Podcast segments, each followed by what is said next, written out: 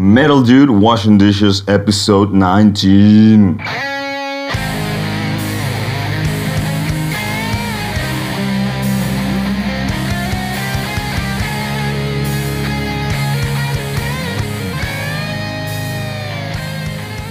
Hey everyone, and welcome. Today I'm gonna get to the point right away because I'm gonna give you an exercise. So, this is an exercise for composers, okay? This is not a guitar exercise, this is not a bass or instrument exercise or any performance. So, exercise for composers, you know, for your composer muscles, if you will. Okay? So, what's the exercise? Well, the exercise is for you to, I want you to sit down and create a short melody. Okay? Short, let's say no more than one bar, or even less, or a bit more if you're gonna do the whole Meshuggah thing of doing more than, you know, odd odd recycling type of thing, whatever, so, something, something short, a melody. I'm just basically tell, challenge you to make a loop, a simple loop with a melody, right? Then, then, the big, the main part of the exercise is to leave that melody as it is. Okay, so have some will to keep it, to freeze it, stop changing it, and now now create chords for it. Okay, create harmonize it. Make a chord progression and remember, just keep looping the melody. And the core of the exercise is for you to ask yourself why about everything that happens as you try as you try to create a harmony, a chord progression on top of which to put the melody. And as you try to create it, you're gonna fail and you're gonna succeed. So perhaps some chords are gonna hit, are gonna combine perfectly with a part of the melody.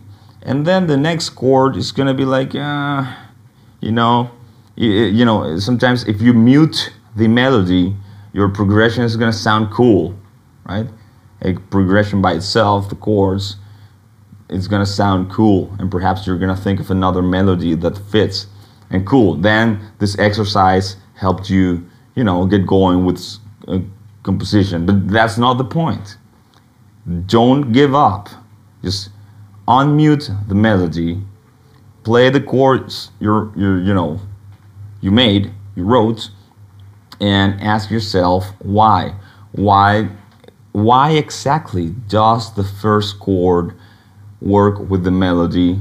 Why does the next chord you know why doesn't it work is that there's some particular notes in the melody that are hitting certain let's say you know roots and thirds in the chord and you know it's like a match match made in heaven for that part.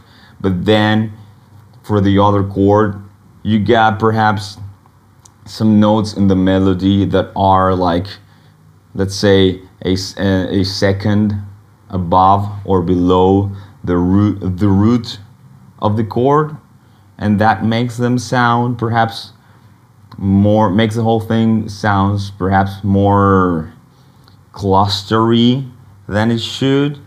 Eventually, obviously, the point is that you you're able to create the right chords that will get the most out of this melody.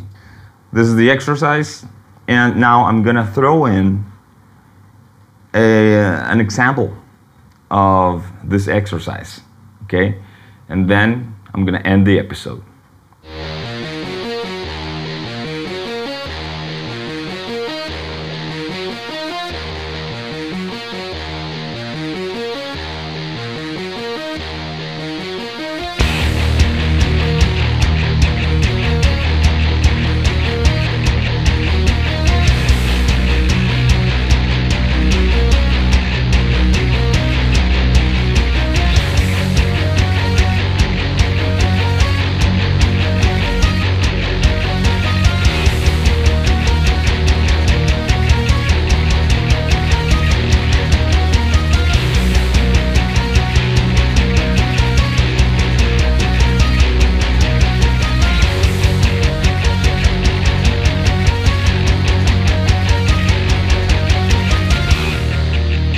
Okay, so that was my example that I made last night of this exercise, uh, which will probably become an actual track of mine.